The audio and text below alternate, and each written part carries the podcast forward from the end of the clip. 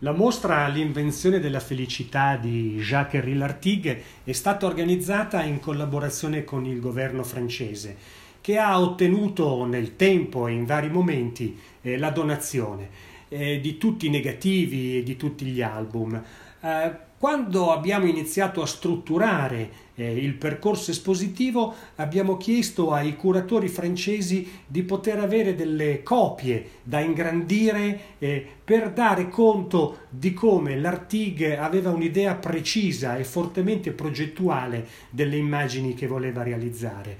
In tutti e tre i piani abbiamo degli ingrandimenti di disegni che lui amava, sempre in questa dicotomia eh, tra pittore e fotografo, e alcune pagine di questi diari dove l'Artigue addirittura progettava le fotografie attraverso degli schizzi molto precisi e dettagliati.